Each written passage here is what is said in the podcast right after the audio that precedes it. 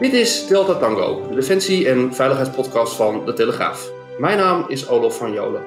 En we gaan het vandaag opnieuw hebben over een lastig dossier voor Defensie. De vervanging van de vier walrus onderzeeboten. De eerste nieuwe onderzeeër had over iets meer dan vijf jaar in de marinehaven van Helder moeten liggen. Maar het wordt met een beetje pech bijna een decennium later. Het is aan staatssecretaris Christophe van der Maat om dit probleem op te lossen. En vandaag is hij onze gast in Delta Tango. Welkom, meneer van der Maat.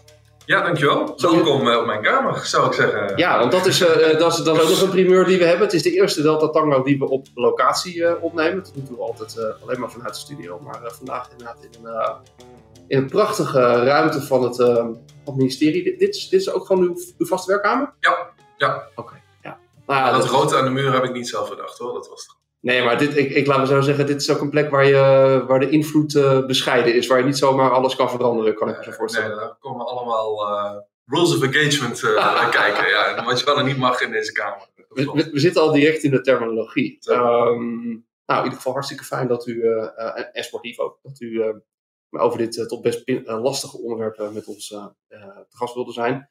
Sterker nog, u, u zei tegen mezelf, we hebben al eerder respect gehad eh, voor de krant. Ja, nee, die staat wel op mijn lijst. Ik wil eigenlijk wel in die podcast. Nou, dat, dat waarderen we altijd uh, buitengewoon. Ehm, ja, om met de deur in huis te vallen. ehm, u heeft onlangs de Tweede Kamer geïnformeerd over de voortgang van, eh, van het onderzeebootdossier hoe vervelend was het om die brief te sturen? Want de inhoud was natuurlijk was best, eh, best een vervelende. Ja, het is een heel complex dossier. Op, op verschillende manieren. Dus sowieso is het gewoon aan de ene kant een machtig mooi dossier. Onderzeeboten, eh nou ja, die eh, bestel je niet eh, iedere maand, zal ik maar zeggen. Nee, Het is een enorm belangrijk onderdeel van onze krijgsmacht. Specifieke nichecapaciteit waar de onderzeeboten waar ze invulling aan moeten geven. Ja, die is gewoon heel bijzonder. Er zijn maar een paar landen in de wereld die dat hebben. Alleen, juist omdat het een nichecapaciteit is, inhoudelijk, zie je ook gewoon dat het een heel complex en moeilijk proces is om tot die boten te komen. Ze rollen niet iedere week van de plank af. En het gaat ook niet gewoon over vier wielen en, en rijden maar. Het heeft allerlei ingewikkelde technieken. Je moet stil zijn, eh, je moet energiearm zijn, eh drukhuid eh, enzovoort. Ga zo maar door. Dus dat maakt het in zichzelf ook gewoon een heel erg ja, uitdagend project. En een project met een geschiedenis. Ehm, en ik, ik ga er heel hard aan werken om het ook een project met een hele mooie toekomst te maken. ja, u, u- zegt terecht, heel complex. Ik heb wel eens bij, eh, bij een van de leveranciers die, eh, die afgelopen jaren ook eh, geen kans onbenut lieten om eh, flink te lobbyen. Om te laten zien dat hun onderzeeër toch echt de allerbeste is en die van de concurrent een stuk minder. Ook al begrepen dat een onderzeeboot het meest complexe technische project is wat denkbaar is. Nog complexer dan een, dan een ruimtestation. Ja. Dus nou ja, dat, daarover hoeven we geen discussie te hebben. Maar er wordt nu wel al tien jaar eigenlijk over dit project gesproken. Wat, zonder dat er uiteindelijk een pen op papier gezet is en, en een bestelling de deur uit is. Wat is, wat is uw analyse daarvan na een aantal maanden? Hoe, hoe dat zover heeft kunnen komen? Nou ja, dat op zich inherent aan het type project is dat je niet over één nacht ijs gaat. De, een van de, van de zaken die natuurlijk bij spelen is dat de walrusklasse nu langer door gaat varen. Maar daarmee bedoel ik ook te zeggen dat als onderzeeboten gaan heel erg lang mee. We willen de beste boot. We willen ook eh, de beste boot behouden. En dat vraagt dus weer iets van het onderhoud en hoe je dat eh, eh, ook in de markt gaat zetten. Nou, misschien komen we daar dadelijk nog wel over te spreken. Dus jij, je gaat niet over één nacht ijs. Ehm, de onderliggende vraag natuurlijk van jou is ook van ja, maar had het dan niet sneller gekund? Eh, hadden we dan niet beter moeten plannen? Ja, op dat punt hebben we ook goed naar onszelf gekeken. En eh, daarin zeggen we ook dat er gewoon zaken beter moeten. Daarom hebben we ook in de werkwijze van ons team hebben we een aantal aanpassingen gedaan. Daarvan hoop ik dat we door nu meer focus aan te brengen eh, in het proces gewoon inhoudelijk, door de, de governance, dus gewoon de manier waarop we aan het project werken, aanpassingen te doen en door een besluit te nemen over het langer doorvaren van de walrusklasse, dat we nu echt weer in een nieuwe fase komen, eh, waarin we met de gezwinde spoed eh, naar de eerstvolgende mijlpaal kunnen. De eerstvolgende mijlpaal is nu eh, het bouwen van een gunningsmodel. Dus eigenlijk eh, welke, vereisen, welke eisen stellen wij nu eigenlijk dadelijk aan de werven, zodat wij ehm, onze inzet uh, ook gewoon tot realiteit kunnen laten komen dat we ja, zo rond de kerstboom dit jaar ook gewoon de offertevraag, uh, uitvraag op de markt kunnen brengen. Ja. Dat is eerst volgende mijlpaal waar we nu voor gaan. Het, het, het, is heel complex, maar, maar is er in die tien jaar uh, um, te veel gesproken? Waren we het, uh, was er intern oneenigheid? Was er te weinig capaciteit om voldoende te beoordelen wat er nodig was? Kunt u dat iets Ja, ik, ik, ben er natuurlijk niet bij geweest. Ehm, maar ik heb wel gewoon, in die rapporten zijn ik naar de Tweede Kamer gegaan. We hebben goed naar onszelf gekeken en naar onszelf laten kijken. En daar zijn een aantal dingen naar boven gekomen. Eén uh, is dat de capaciteit van het projectteam moet worden uitgebreid, dus dat gaan we doen. Eigenlijk te weinig mensen om te beoordelen wat ervoor ligt. Ja, gewoon meer mensen hebben we nodig om uh, meer tempo te kunnen maken. Dus dat, uh, dat zijn we nu ook aan het doen. Wat je, een ander iets wat je zag is dat we nou ja, eigenlijk wel iets veel te lage, iets te veel lagen hadden van mensen die zich wijsheid bij het project komen brengen. Allemaal goede bedoelingen, maar dat heeft wel ook voor wat stroperigheid in het proces gezorgd. Dus we trekken daar nu ook een, een laag uit. Komt nieuwe projectdirecteur komt erbij. En ja, eigenlijk misschien wel het allerbelangrijkste, en dat is ook wat van mij verwacht wordt en wat ik ook breng, wat denk ik ook bij mijn bestuurstijl past. Gewoon open mind en een cultuur van samenwerken waarin je zegt wat je op je leven hebt. Uh, waarbij het belangrijk is dat beslisinformatie die gewoon dicht bij de uitvoering zit, waar de know-how zit, dat die ook op tijd op mijn tafel terechtkomt. Ja, en die uh, werkinstructie die heb ik uh, tot vier keer toe heel helder uitgesproken. Uh, dat is ook de mindset waarop we nu met elkaar doorgaan. U wilt echt horen van, van de vaklieden, de mensen die er verstand van hebben. Joh, dit moet je niet doen, dit moet je wel doen. Ja, dus we maken de, uit, de, de, de afstand, ja, allemaal een beetje jargontaal zo, maar de afstand tussen de uitvoering en, en mijn tafel, die wordt kleiner. Ja. ja. Ter voorkoming dat je straks met iets komt te zitten waarvan je denkt, had ik het maar geweten, dan had ik een ander besluit kunnen uh, ja, nou, ik ben, denk er gewoon heel positief over. Want ik heb, zie heel veel mensen die met heel veel betrokkenheid en heel veel verstand van zaken aan het project werken. En we hebben nu natuurlijk wel gewoon uh, door meer focus aan te brengen in het, in het proces. Onder andere door dus twee dialoogfases, dus gesprekken met de werven er nu uit te snijden. Omdat we denken dat we nu genoeg informatie hebben om het gunningsmodel te bouwen en nieuwe offerte-uitvraag op de markt te brengen.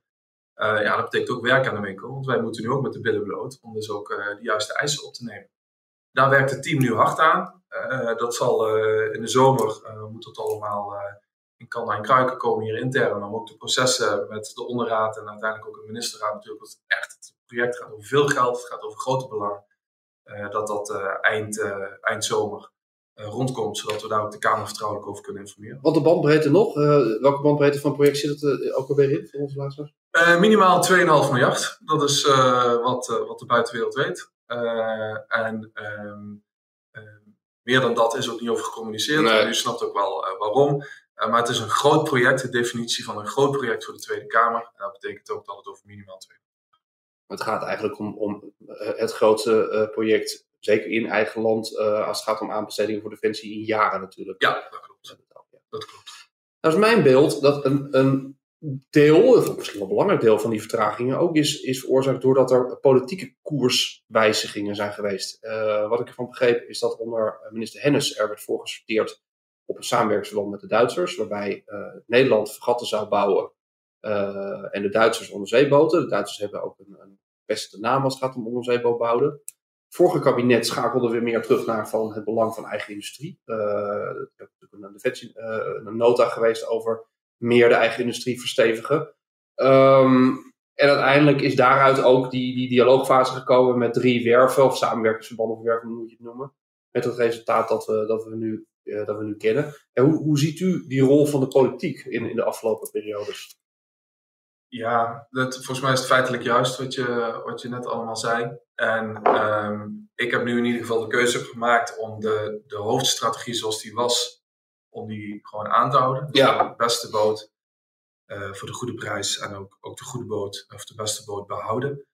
Uh, dat er uh, drie werven zijn die er in de race zijn. Dat dat ook uh, nou ja, stamt uit de keuze dat wij gewoon als Nederlandse industrie sinds jaren ook niet zelf de capaciteit hebben om zo'n boot te bouwen. Ik hoop wel heel erg dat we bijvoorbeeld in het onderhoud daar wel ook echt als Nederlandse industrie het verschil kunnen maken. Het is ook heel erg belangrijk dat we dadelijk in het gunningsmodel als het gaat over uh, de kritieke systemen en de componenten die daarvoor nodig zijn, dat daar ook de juiste verbindingen gemaakt kunnen worden. Uh, dat juist ook de Nederlandse industrie via die werven, laten we zeggen, ook goed, goed mee kan doen. maar even terug naar je vraag. politiek, dus de, de, lijn die is ingezet, die hou ik vast. Maar we gaan nu wel tot meer focus komen. en dat zit in, dus in het besluit dat ik heb genomen om niet dialoogfase 2b en 3 te doen, maar dus nu meteen de stap te zetten naar het bouwen van het gunningsmodel uh, aan de uitvraag doen.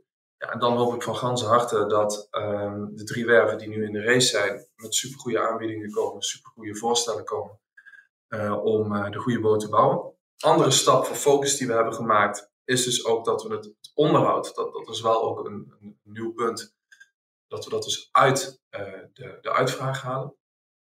Omdat gewoon alle drie de werven onafhankelijk van elkaar hebben gezegd, je kunt het wel vragen, dat onderhoud, maar dat kunnen we helemaal niet doorrekenen. En als we het toch moeten doen, dan betekent dat alleen, alleen maar een prijsopdrijvend effect. En een, en een complexere offerte natuurlijk. En een complexere offerte. En ja, mijn gedachte daarbij was, van, nou, als jullie dat zeggen, dan, dan uh, is dat wezenlijke informatie. Maar ook denk ik dat het interessant is, ook met het oog op de toekomst van Den Helder uh, en de rol van een DMI en de maintenance cluster daar dat het natuurlijk heel interessant is dat uh, natuurlijk heeft de winnende werf straks een belangrijke rol in het onderhoud.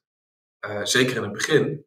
Maar juist ook door uh, de, in het gunningsmodel op te nemen dat je de juiste gebruiksrechten ook krijgt. en dat je dus ook het intellectueel eigendom over kritieke systemen krijgt. Dat wij als, als Den Helder, als Defensie, maar misschien ook wel als Nederlandse industrie, juist daarmee ook weer stappen voorwaarts kunnen maken, ook in het onderhoud. En dat we ook dat maintenance cluster daarop weer kunnen versterken. Dus daar zit ook nog wel weer niet alleen maar gewoon de drie werven zeggen A en wij doen B. Oké, dat zeggen ze, wezenlijke informatie. Maar ook wel even verder denken over hoe we juist een apart contract over onderhoud kunnen gebruiken. Ook weer voor de versterking van ons ecosysteem als het gaat over maritieme. Nou, nou hoor ik u zeggen, uh, wij hebben in Nederland uh, niet meer de ervaring om een onderzeeboot te bouwen. Ja. Uh, hoe, hoe, moet ik dat precies zien? Bedoelt u daarmee niet meer zelfstandig? Want eigenlijk een van de punten die, die ook bijvoorbeeld Dame maakte, was dat ze toch zeiden: van, ja, het wordt een, een, Nederlandse boot, we gaan hem in Nederland bouwen. Ehm, ja, hoe moet ik hem zien? Nee, eigenlijk dat. Ja. Dat wij niet als Nederlandse industrie, dat er geen Nederlands bedrijf is wat gewoon 100% on their own een onderzeeboot kunnen bouwen. Ze zijn onwijs goed in bovenwater, onder water is, die, is die kennis en know-how er niet. Uh, maar dus wel op onderdelen, wel een verbinding. Nou, ik weet natuurlijk ook dat een groot Nederlands bedrijf uh, een, uh, in een consortium zit met, met een van de drie. Ja, grote Nederlandse bedrijven, hè? want ook ja. Royal USA natuurlijk met, met, met de Navalgroep. Ja, zeker. En, maar de, de primaire opdracht die ik heb, um, en waar we nu ook al jaren mee, mee bezig zijn, is het voor onze krijgsmacht verwerven van de beste boot. Eh, en dat is een eerste inhoudelijk belang. Ja. En dus ook de, de uh, primaire eisen die je straks in het gunningsmodel opneemt. Ja, even, als ik het dan toch even iets scherper zeg, dan, dan, dan is de eerste zorg die ik heb, krijgen onze mannen en vrouwen dadelijk de beste spullen waar ze mee kunnen werken. En niet dat, dat ik per se een Nederlandse bodem gebouwd wordt. Nee, nee, ik snap natuurlijk dat daar een economisch belang achter zit. Ja. Uh, nou, nou, Mickey Adriaanse, collega spreekt daar ook, ook regelmatig over. Maar in de redenering moet u wel zuiver blijven. Want als, als we homemade spullen hebben die niet gecertificeerd zijn. En uh, waarvan onze mannen en vrouwen zeggen: ja, het zal ongetwijfeld werken. Maar uh, in de etalage daar stond het net iets beter. Ja, dat, dat zijn gewoon dingen die op spanning kunnen staan. Het is inderdaad wel inderdaad heel lastig in dat proces. Hè? Want uh, het is niet inderdaad zo dat u het op het departement, departement hier helemaal in uw eigen. helemaal zelf dat mag bepalen. Het is ook nog een proces waarbij inderdaad, het ministerie van Economische Zaken speelt een rol, want die wil ja. proberen toch het beste uit het vuur te slepen voor de Nederlandse industrie. Ja. Het is ook nog eens een keer best wel een, een, een stevig dossier in Europees verband. Het is bekend dat bijvoorbeeld de Fransen echt uh, heel openlijk lobbyen. Een van mijn van de mooiste anekdotes vond ik nog wel dat Ankie Poepers-Knol in haar tijd als voorzitter van de Eerste Kamer kwam ze op bezoek in Parijs en toen zei haar ambtgenoot God, wat leuk, Ankie, we gaan samen onderzeeboten bouwen. Nou, dat laat ongeveer zien hoe openlijk die lobby daar is. Onderzeeboot in het Frans eigenlijk. Oeh, ja, ik heb wel eindelijk Frans gedaan, maar dit zat volgens mij niet bij de woordenlijst. Dus ik heb een excuus om daar weg te komen. Maar, Google Translate. Maar, maar uh, ja, het is, dat, maakt het wel, dat maakt het volgens mij ook nog een veel ingewikkelder ja. dossier. Omdat er nog aan alle kanten ook krachten op staan. Ja, maar tegelijkertijd, kijk, het gaat gewoon over heel veel Nederlandse belastingcenten. Um, en uh, dan vind ik het eigenlijk alleen maar goed dat um, EZ heel erg hun best doet en wij ons best doen. Maar het zijn wel verschillende rationaliteiten. En dat, en dat moeten we wel, wel scherp houden. En nogmaals, mijn opdracht is om de, de beste boot uh, toe te voegen aan ons uh, voertuigenpark, als ik dat zo mag zeggen. Da daar rekenen onze mannen en vrouwen op. en niet alleen maar voor nu, maar ook voor straks. en ja, ik, het, het, is de rol van, van EZK om ervoor te zorgen dat daar ook veel Nederlandse industrie mee is geholpen. En daarom vind ik het op zich dus wel juist um, kansen uh, verrijkend dat je naast de aanbesteding van de beste boot straks ook nog een apart perceel hebt. Waarin we kijken naar, naar het onderhoud. En dat dus het kritieke punt in deze discussie, en daar spreken we ook over met EZK, twee dingen. Van hoe zorg je er nou voor dat in het gunningsmodel we dus die beste boot gaan uitvragen. Ja. Maar ook natuurlijk even goed kijken van nou, vanuit strategische autonomie zijn er dan ten aanzien van componenten bijvoorbeeld, nou, zijn daar verbindingen te maken. Ik kan daar nu niet in termen van antwoorden dingen over zeggen, maar wel dat dat relevante vragen zijn. En tegelijkertijd werkt EZK ook aan een, aan een traject met, zodra we weten welke werf gaat leveren, dan is ook heel belangrijk om te weten, ja, het land zit erachter. En heeft dat land ook weer allerlei uh, rechten uh, binnen het domein onderzeeboot, maar misschien ook wel op andere percelen. Want we gaan natuurlijk enorm veel investeren de komende jaren. Er komt minimaal een kwart van ons budget uh, bij. je ziet ook de grote beweging natuurlijk in Duitsland, in Frankrijk. Wij moeten als Nederland, denk ik, heel realistisch zijn vanuit de defensie-industriestrategie die, die we hebben. Heel erg goed kijken wat gaat er de komende jaren op die markt gebeuren. Wij zetten nu een groot project in die markt straks. Nou, dan moeten we natuurlijk bij de onderzeeboten zelf kijken hoe we daar maximaal synergie voor ons bedrijfsleven uit kunnen halen. Uh, passend bij de doelstelling uh, beste boot. Maar tegelijkertijd ook denken ja, wat voor andere trajecten komen er nog op de markt? En misschien heeft land A of land B, die nou betrokken is bij het bouwen van die onderzeeboot, wel belangen op andere terreinen waar wij heel erg goed in zijn, of ja. beter in zijn. Nou, dat soort combinaties moeten we gewoon zien te maken. Ik kan me ook voorstellen dat je gaat nadenken over, als wij nou een boot kopen, is het niet handiger om in het kader van verregaande samenwerking ook iets te kopen wat uitwisselbaar is met de buren of met, met überhaupt bondgenoten, waardoor je niet in een soort. Ja. die Walrus-klasse is een fantastische boot. Ja, en dan kom je bij de niche. Maar het is helemaal standalone. Uh, we zijn de enige die hem hebben. Ja, bijna de enige. Terwijl, nou ja, wanneer, wanneer je grotere series hebt, biedt dat natuurlijk ook voordelen als het gaat om logistieke ondersteuning, nee, opleidingen. Ik, tuurlijk, ik heb die vraag toen ik je net binnenkwam, ik werd uh, gesproken over, uh, over de F-35, wat voor een mooi verhaal dat is. Dus ik zei, okay, maar hebben we ook even goed nagedacht of we niet zo aan de analogie van F-35, zo'n programma met meerdere landen, uh, mooi vanuit de industrie, mooi vanuit uh, samen optrekken, hetzelfde systeem. Nou, ik weet precies wat je zegt. Alleen dan kom je gewoon bij de, bij de niche-capaciteit van deze boot. Dus uh, Canada is, Australië is, dit type diesel-elektrische boten? Dit type, conventioneel, inderdaad uh, stil, lang onder water. Met die drie categorieën. Hè? Dus, dus, dus gewoon afschrikking, informatie vergaren. En uh, ja, onze, onze kickforce uh, op Special de juiste, Forces, Special Forces op de juiste plek. Marinierstaxis, zoals we hem zelf noemen. Ja, ja, ja dat, ik weet niet of die foto's... Ik heb laatst van die foto's gezien. Ja, die zijn mooi, hè? Dat is wel bijzonder. vet uit. Ja. Dat is al... ik heb echt groot respect voor die mensen die via zo'n tube zo naar boven gaan. Maar anyways, de, de analogie van F-35. Het zijn, dus, het zijn dus inderdaad maar een paar boten, maar NAVO wil heel graag dat wij dit blijven doen. Mhm. En zijn dus ook weer net anders dan die kleinere boten die meer in de Baltische Zee, uh, Zweden, Noorwegen enzovoort. Dus ik had dat heel graag gewild, maar het begint bij de redenering NAVO en wij zelf willen heel graag dit type boot blijven behouden. Vanuit specifieke toegevoegde waarde, want er zijn dus maar een paar landen die dat doen. En dat maakt het dus ook wel mogelijk, want ik ook nog de vraag gesteld, ja, Canada, hoe zit het daar dan? Moeten we daar dan niet mee gaan, uh, gaan samen oplopen? Maar die zitten weer, weer nog, nog verder na ons en later. Als het gaat over IGO, dus informatiegestuurd optreden, dus even los van hoe het staal er precies uitziet, hoe groot het is en, en de specs waar we het net over hadden, is het natuurlijk wel in de communicatie en de uitwisselbaarheid. Daar is het wel wel heel erg relevant voor. En over die tweede taak, dus het, het, het vergaren van informatie. Wij kunnen op plekken komen waar anderen niet kunnen komen want die, die, die, uh, wij zijn stiller, uh, we kunnen langer onder water blijven. Dus wij kunnen op plekken komen waar anderen niet kunnen komen. En daar kunnen we informatie mee vergaren. Ja, die, die in het bredere NAVO-bondgenootschap natuurlijk enorm van asset is, toegevoegde waarde is. En waardoor we ook interessant zijn voor andere partners om vooral ook met ons in gesprek te gaan over hey, welke informatie hebben jullie, welke informatie hebben, hebben de anderen. Het is dus lastig om met wat Nederland wil, wat onze marine wil, aansluiting te vinden bij, laten we zeggen, lopende projecten. Ja, in de zin van, goh, bouwen jullie ook een paar boten, doen we het samen. Ja, als, als je nee, plaats nee, dat, nee, inderdaad. Dat, dat kan dus niet. je, zal, je zal hoe dan ook Daar hebben we wel naar gekeken. een, een aangepaste versie moeten hebben of, of, of een, een heel nieuw ontwerp of iets moeten hebben wat veel meer toegesneden is op... eh, Ja, dus het, is, het, het ontwerp is, eh, het is niet eh, tekentafel, leegvel enzovoort.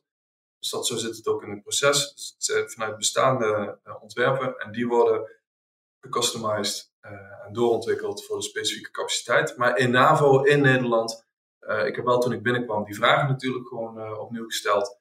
Eh, zijn er geen vragen over of we deze, of we deze type capaciteit eh, zouden moeten willen hebben. is het eh, tegelijkertijd, dat is natuurlijk altijd een beetje het lastige hiervan. Du moment dat je zelf iets gaat ontwikkelen, eh, zitten daar bepaalde risico's aan. Eh, we, veel, veel onschuldiger voorbeeld, maar in eigen land eh vrachtwagens plotseling een centimeter te hoog bleken uit te pakken omdat ze zelf ontwikkeld werden. Ehm, dat risico zit natuurlijk ook wel weer in, die, in, die, eh, in deze aanpak. Nee, want, zo? Nou ja, je moet iets gaan ontwikkelen. Je, Ja. je wil iets hebben wat er, wat er nog niet is in deze versie. Dus, te varen. dus het is niet- Ja, dat scheelt, dat scheelt. Nee, maar het is natuurlijk wel zo. Ik bedoel, als je of iets van de plank koopt wat al bewezen techniek is, dat is, daar zit minder risico in dan wanneer je iets zelf wil gaan ontwikkelen. Maar in dit geval, begrijp ik uit, uit uw woorden, kan, kan je eigenlijk niet anders. Want dat wat we willen is nog niet gewoon op de markt beschikbaar en, en van de plank Nee, nee, nee, het, nee. Het is niet zo van, eh, doe mij maar eh, catalogus, eh, pagina 40 enzovoort. En dan nog, waar we het in het begin over hadden, of het nou gaat over koelsystemen, drukhuid, eh, energie, geluid. Ehm, ja, dat lijken allemaal van die simpele dingen. En ik, ik ben zelf, ik ben zelf geen, ik ben een alfa, dus dan sowieso al moet ik daar wat langer over nadenken, zou ik maar zeggen. Maar het is zo'n ingenieus apparaat. Alleen als je, het is alles hangt met alles samen. Het zijn allemaal circuits die op elkaar afgestemd moeten zijn. Dus dat, dat komt zo nauw. Ik heb ook laten bijpraten natuurlijk door de, de mensen van de onderzeedienst. Die had het hele idee van geluid en wat dat, wat dat betekent. Ja, dat is zo, dat is zo wezenlijk. Dus Ja, helaas is het niet zo van, eh goh, wat is de levertijd? En eh, voor 12 uur besteld eh, morgen. Dus, nee.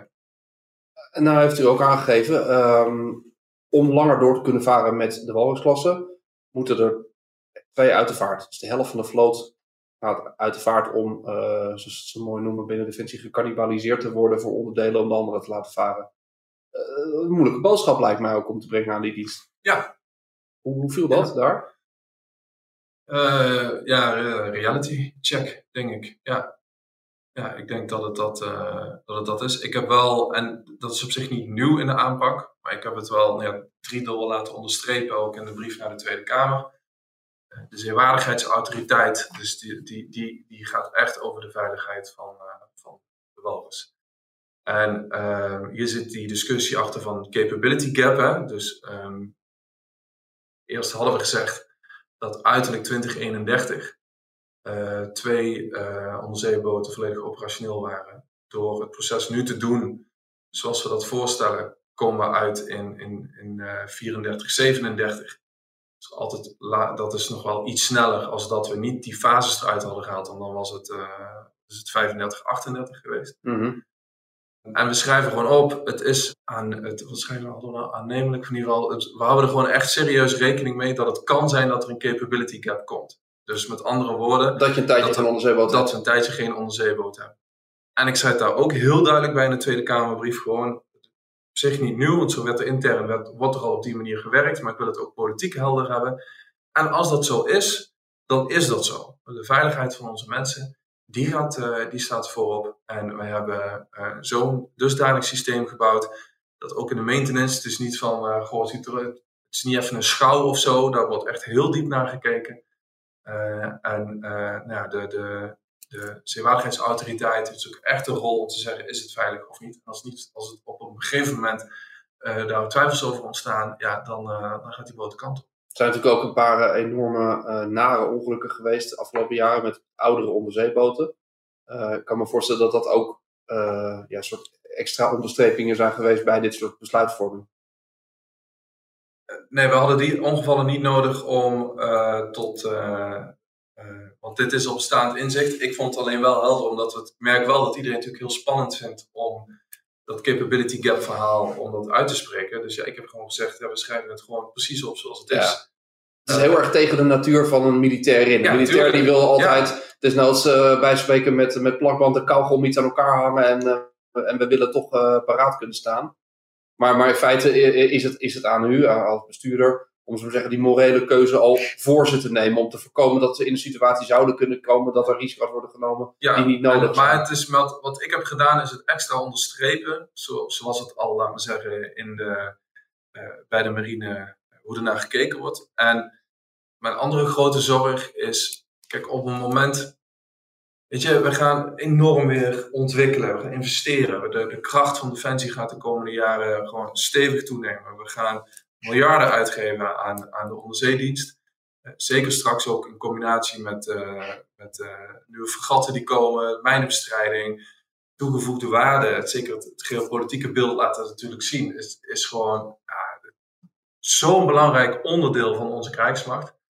En dan balen we, ik, ik maar wij met z'n allen er natuurlijk van, dat je nu wel nog even een paar jaar in, in zo'n fase zit van ja, je cannibaliseren, ehm, bij elkaar rapen enzovoort. Terwijl ik juist die jonge dames en heren ehm, zo gun dat ze gewoon over top-notch materiaal eh, beschikken. En dat onze onderzeedienst en de kennis en kunde en de know-how, dat, dat daar gewoon een winning idee is. Dus ik, ik hoop ook heel erg dat we het snelst haalbare tijdspad voor elkaar krijgen. En daarom ook weer terug naar dat onderhoud duidelijk maken. Het duurt misschien iets langer, maar het gaat er komen. En eh, het, het, gaat, het gaat echt state of the art zijn wat wij eh, straks weer als Nederland op dat punt kunnen. Ja, en dat is ook de boodschap. En ik kan me voorstellen dat het inderdaad lastig is om mensen gemotiveerd te houden. Maar dat is de boodschap waarmee u hoopt. Nou, als ik dat duidelijk maak, eh, Ja, dan hopelijk dat mensen inderdaad het geduld hebben en Ja. de schouders onder zetten. Nou ja, en daarom ook als dus eh, gunningsmodel na de zomer, offerte uitvraag, eh, zo rond kerstboom. En dan eh, zal er ongeveer een jaar nodig zijn, is de inschatting voor, voor het proces om uiteindelijk hopelijk tot, snel tot een gunning te komen. En dan denk ik ook, dan, weet je, dan, dan, dan kun je de uitvoeringen. Ja, En eh, dan weet je dan wordt het, ook welke- conc- dan wordt het concreter. dan is een soort, soort point of no return ook genomen waarschijnlijk. Precies. En dan kunnen we ook, ook de mensen betrekken bij, bij, bij de bouw, bij het onderhoud. Dan, dan, ga je, dan ben je over de hill, denk ik. En ik, ja, ik ga echt mijn stinkende best doen om ervoor te zorgen dat dat eh, binnen deze bestuursperiode eh, gaat gebeuren. Want dan zou je het hebben over eh, contractondertekening eind 2023. Ja, wij gaan van mijlpaal naar mijlpaal. Hè, dat is ook een van de dingen waar we het begin van ons gesprek. Dus ik geloof er niet zo in dat je tot drie cijfers achter de komma tien jaar vooruit alles kunt bedenken. Zeker niet in deze wereld. Wat je wel kunt doen is gewoon zeggen mijlpaal, mijlpaal. En dan bij iedere nieuwe mijlpaal gaan we weer eh, kijken eh, of, of de planning eh, accuraat is. Ehm, dus deze vraag kun je me stellen rond kerst. Ja, Uh, maar we hebben wel natuurlijk, ook in de brief opgeschreven, volgens mij. Uh, we houden rekening met een proces van ongeveer een jaar. Als het gaat over uh, betrekken Tweede Kamer. Na, dus de, de, gunnings, uh, de offerte uitvragen op de markt. Dat, dat ongeveer een jaar. Waar zitten we dan? Ja, weer bij de kerstboom. want dat is best snel. Want je ziet dat, zullen zeggen, de, dat soort gesprekken, volgens mij ook over het, over het bevoorrader nu, die hebben volgens mij nog langer gelopen. Omdat daar toch ook altijd nog wel spanning staat op wat is het budget versus wat krijg je voor dat budget.